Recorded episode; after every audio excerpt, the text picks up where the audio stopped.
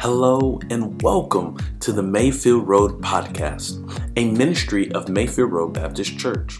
Our goal with this podcast is to serve the mission of our church. Our mission is to reach spiritual explorers, build Christ followers, and empower difference makers. This podcast is a tool and resource for you. Listen intently as we learn from the Word of God each.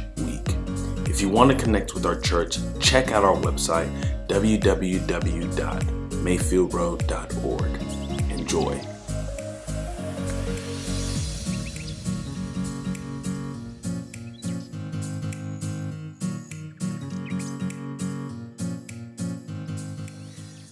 When I was in college, uh, all of us were required to take a, a PE course. And so I looked through everything offered, and I finally settled on what I thought was the best one whitewater kayaking. This was easily the best decision of my college career because this was a ball.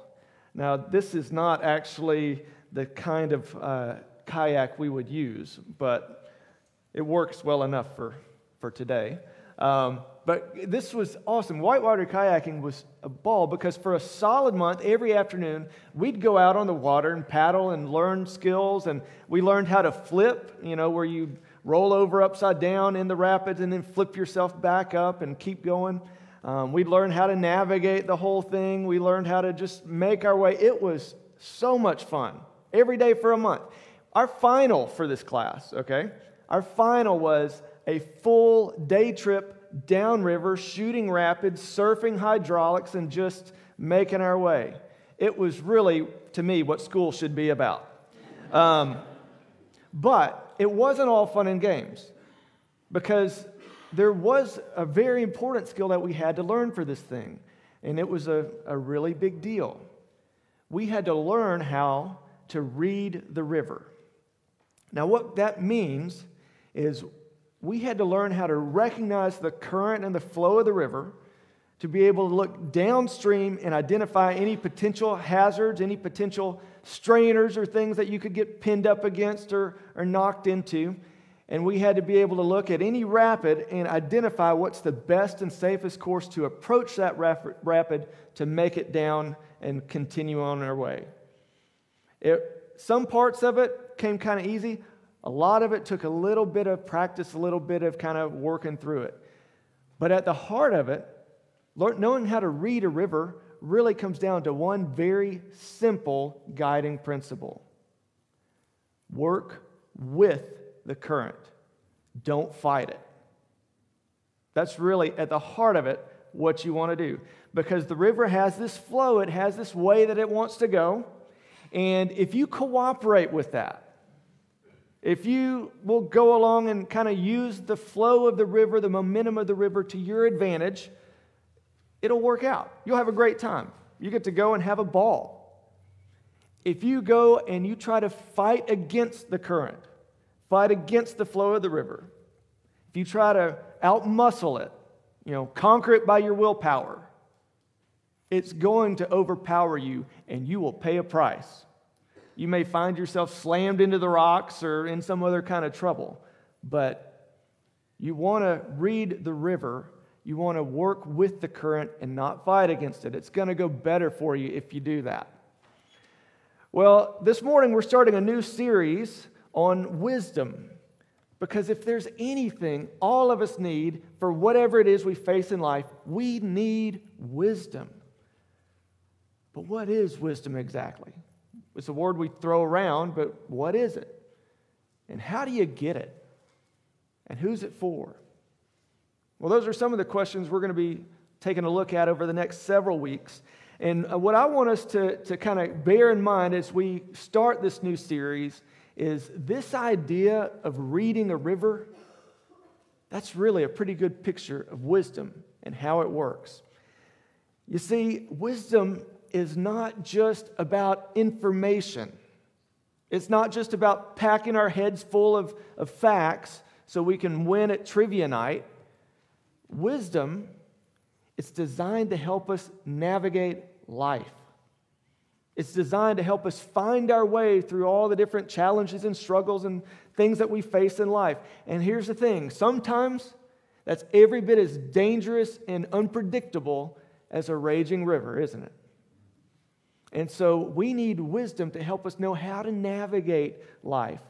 And so that's what we're going to be looking at for the next few weeks. And that's why God put the book of Proverbs in the Bible to be a resource, a handbook on wisdom for us. And so we're going to be looking at that the next few weeks. So let me ask you to go ahead today and turn to Proverbs chapter 1. And boys and girls, if you're following in your one big story Bible, that's going to be on page 618. So as we turn here, the book of Proverbs is a collection of wisdom writings and sayings by King Solomon and a few others. And it was preserved and passed down for generations by God's people so that they would know how to live well. That's the point of wisdom, so that you know how to live well. And it was important to God that his people live in a meaningful and fruitful way, a good way. God cares how our life goes, He wants it to be a good and fruitful life. And so God preserved this collection for his people for that purpose, to guide us into that. And the first seven verses of Proverbs sets up the whole rest of the book. This is an introduction for us. And so let's dive in and get the introduction starting in verse 1. It says, The Proverbs of Solomon, son of David, king of Israel, for gaining wisdom and instruction, for understanding words of insight, for receiving instruction in prudent behavior, doing what is right and just and fair, for giving prudence to those who are simple, knowledge and discretion to the young. Let the wise listen and add to their learning, and let the discerning get guidance for understanding proverbs and parables, the sayings and the riddles of the wise. So, boiling all that down, condensing it. Uh, Proverbs is written to help you live wisely.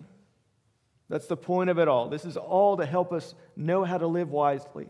And it's for people who are just starting out, the simple and the young, people who are just beginning to put nuggets of wisdom in their bucket.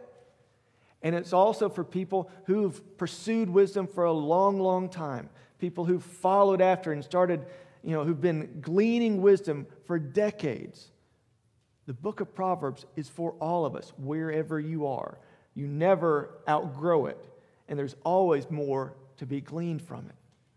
And so, if we're going to talk about wisdom, let's get a sense right at the beginning in verse 7 what, where does wisdom start? Where does it come from? And this is what it says The fear of the Lord is the beginning of knowledge, but fools despise wisdom and instruction. Now, when it says knowledge here in verse 7, it isn't talking about knowing facts, it's talking about knowing wisdom. Knowing wisdom or gaining wisdom begins with the fear of the Lord. This is an idea that's repeated throughout not just Proverbs, but even into the Psalms and some of the other passages of Scripture. So, or Proverbs 9:10 says, "The fear of the Lord is the beginning of wisdom, and knowledge of the Holy One is understanding." This is foundational for wisdom. It starts with fear of the Lord. Now, when we say fear, a lot of times what we mean is we, we mean fear like dread. Like, I fear or dread heights. Or your dog might fear or dread thunderstorms. That's not what it's talking about here. This is fear like uh, in a good way, a healthy respect. What Bible scholar uh, Derek Kidner says is a worshiping submission to God. This is warm reverence for who God is. So I love God, I honor God, but I also respect God. There's a recognition that when I think about God, He's the creator and I'm the created. We're not, we're not equals here in this deal. And so I'm, I love Him. I've experienced His love and kindness. But I'm not going to go to God and put my feet up on his coffee table. I'm, I'm going to be respectful, even as I experience his love and warmth and his personal way of relating. And so there's always going to be a warmth, but a reverent warmth in how I approach God. And so part of that starts by understanding that He is our Creator, He's the one who made us. So He's the source of all wisdom, and He's actually displayed wisdom in the way that He's made our world. He created our world and everything in it, and He had a design for how it should go. And so the scriptures tell us that you can see God's creative brilliance woven into his very creation. Proverbs 3:19 says, "By wisdom the Lord laid the earth's foundations. By understanding he set the heavens in place." So God is the source of wisdom, and as we look around at our creation, what we do is we just get a glimpse of how wise and brilliant he really is. His, his wisdom is found or is expressed in his creation. And so we can look around, and if you just think about it this way if you think about our world and how it's made, you get a sense that our God is incredibly wise in ways that we don't even take into account, ways that we take for granted. I mean, if you look at how complex ecosystems work together to support life, you understand our, our God, He's a good designer. Or if you think about how all the different parts of the human eye come together so that we can see and we can see in color and we can see with depth. I mean, that's incredible, incredible design there. Or if you think about the engineering marvel that is human DNA, I mean, God is a good designer. He knows what He's doing in putting together the world. And so when we think about this, our God, His wisdom is on display in every single inch of creation.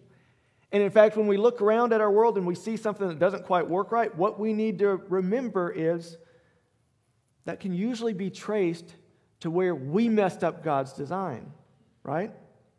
Adam and Eve, at the very beginning, God says, This is my world. You're to be managers, stewards of it.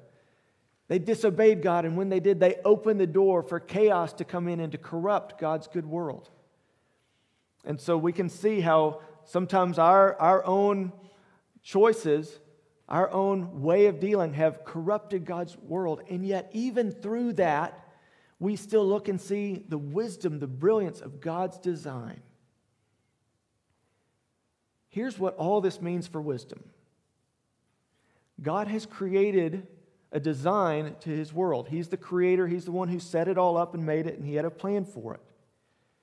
And he also had a plan and a design for how we're to live in it, how we're to live within the flow of his creation. In other words, he set things up where there's a role for us to play and a way we're to live. And so, if we want to think about this, going back to what we learned about guiding a river or reading a river, the guiding principle is work with the current, don't fight it, right? Wisdom is working with the current of God's creation and not fighting against it.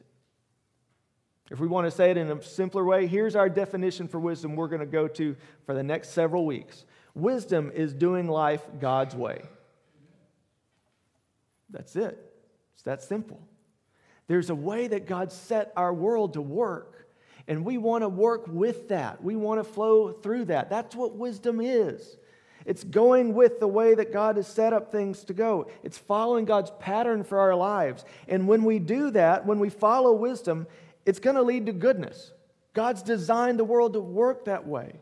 God's designed the world, when we follow His wisdom, it will generally lead to fruitfulness because that's working with the flow of things. Foolishness is fighting against the current, fighting against the way God set things to work. And if you do that long enough, you're going to find yourself in trouble. You're going to find yourself pinned up or slammed into the rocks in one way or another. That's just the way the world works. And as you go and you look through Scripture, you see this pattern carried out over and over and over again. Wisdom is doing things God's way, foolishness is resisting God's way. And whether you choose to, li- to follow it or not, wisdom will affect your life. The pattern you see in Scripture over and over again is you know, there's a way that leads to life and a way that leads to death, a way of righteousness and a way of wickedness, a way that brings blessings and a way that brings curses. This is all the language of wisdom. This idea that there's a good way to go and a bad way to go.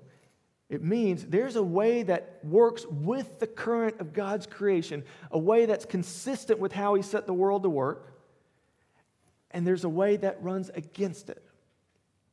And if you boil everything down, as complex as our life can get, if you boil it down and think in that way, that's what it means to live with wisdom.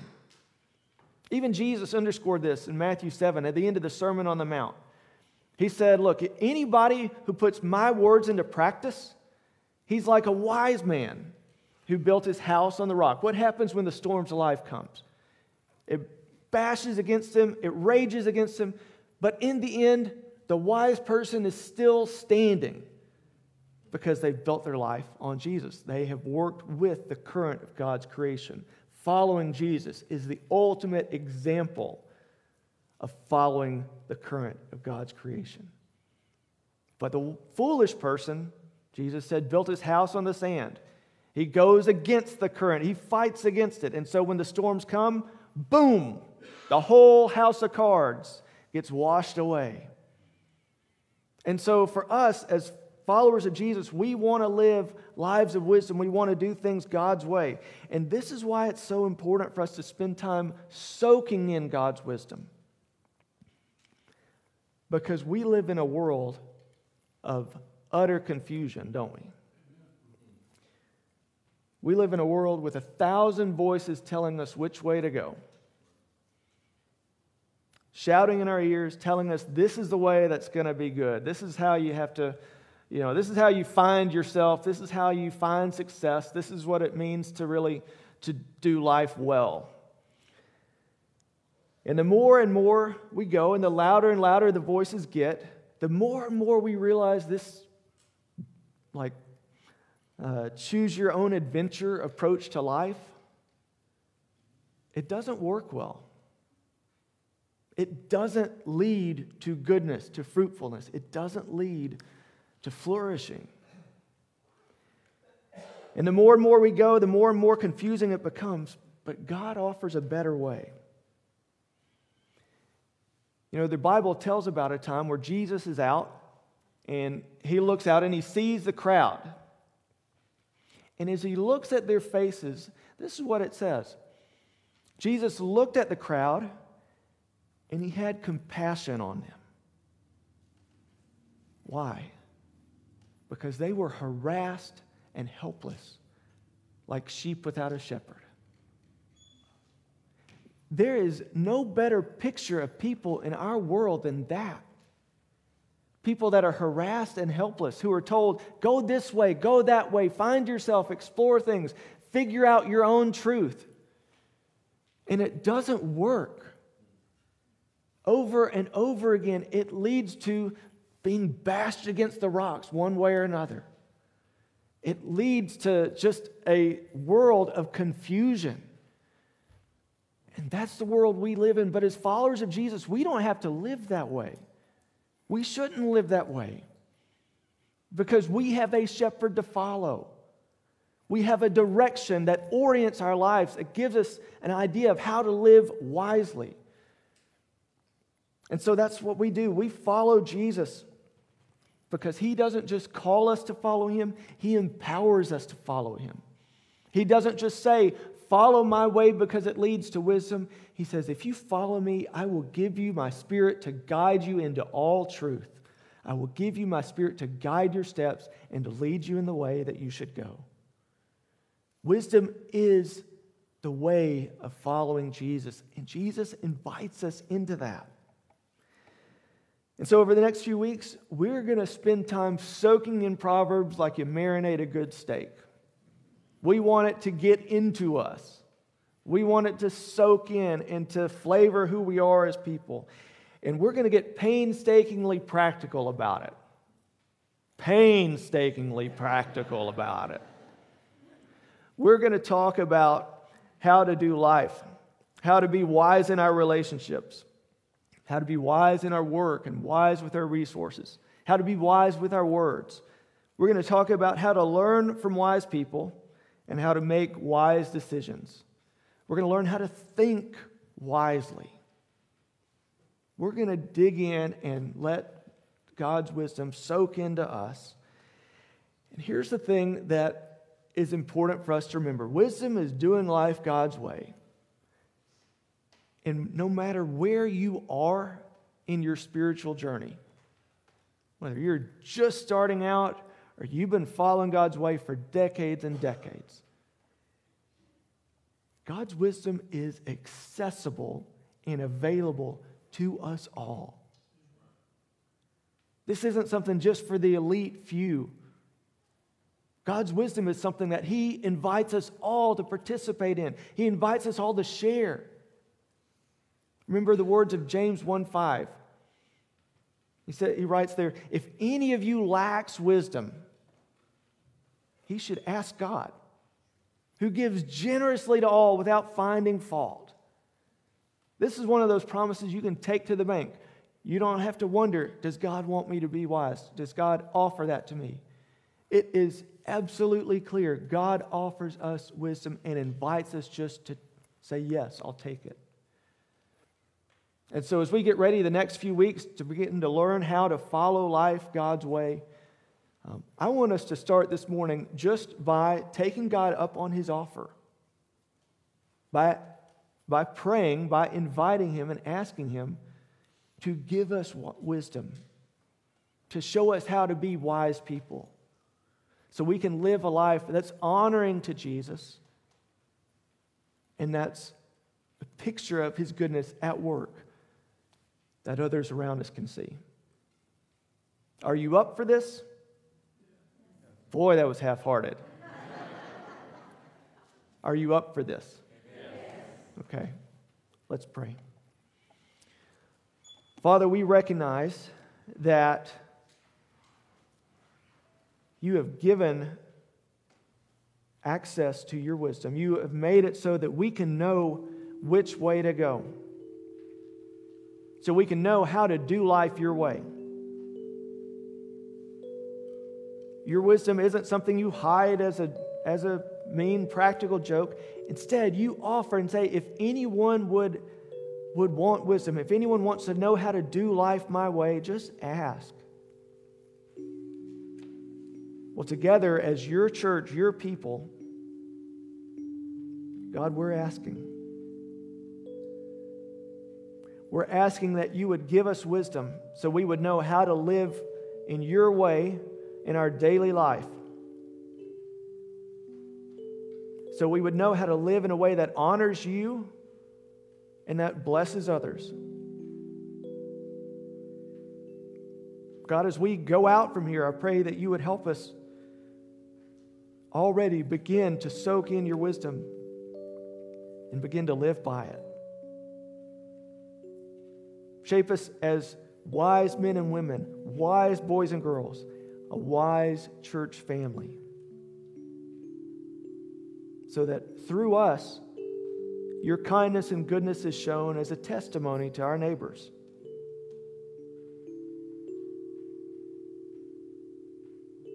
We love you. We thank you for your kindness in this, and we thank you that you will be our guide.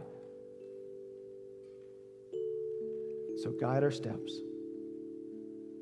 We pray these things in Jesus' name, amen.